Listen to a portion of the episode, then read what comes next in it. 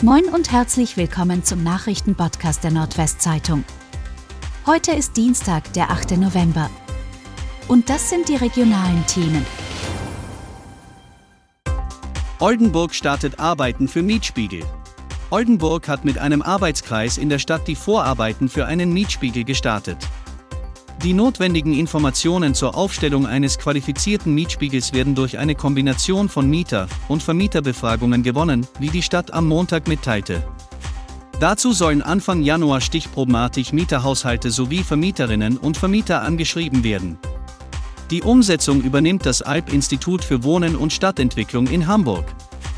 Mietspiegel geben eine Übersicht über die ortsübliche Vergleichsmiete in einer Stadt.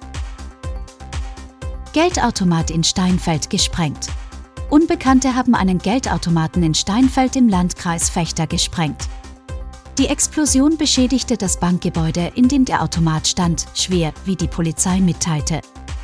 Die Beamten gehen nach ersten Erkenntnissen von 3 Tätern aus, die mit einem dunklen Auto in Richtung der Autobahn 1 geflüchtet seien.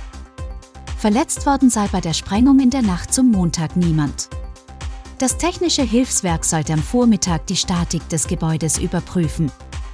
Ob Bargeld gestohlen wurde, war zunächst unklar.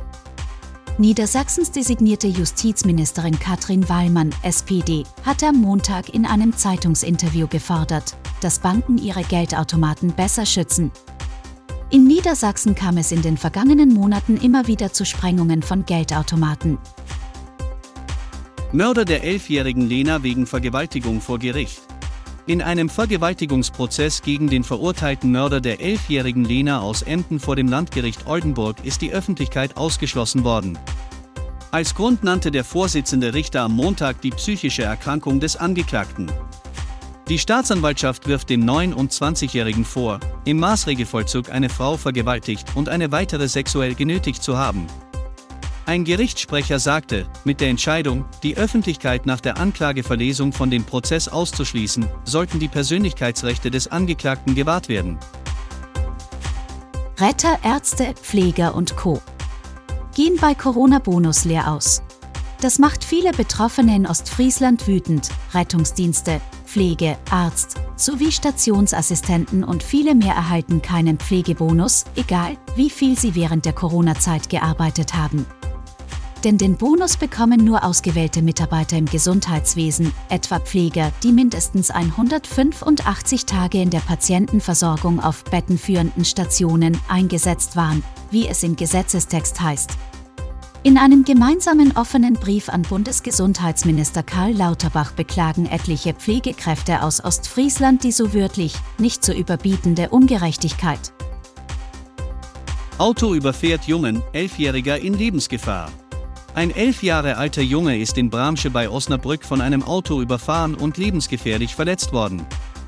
Der Junge war am Montag mit einem Tretroller unterwegs, als er aus zunächst unbekannten Gründen auf der Straße stürzte. Ein Auto, das von einem Parkplatz auf die Straße fuhr, kollidierte mit dem 11-Jährigen und fuhr über den am Boden liegenden Jungen, sagte eine Polizeisprecherin. Die Feuerwehr holte das Kind unter dem Wagen hervor. Der Junge musste den Angaben zufolge wiederbelebt werden. Mit einem Rettungshubschrauber sei der Junge in ein Krankenhaus geflogen worden. Auch während des Fluges musste er den Angaben zufolge wiederbelebt werden. Und das waren die regionalen Themen des Tages. Bis morgen!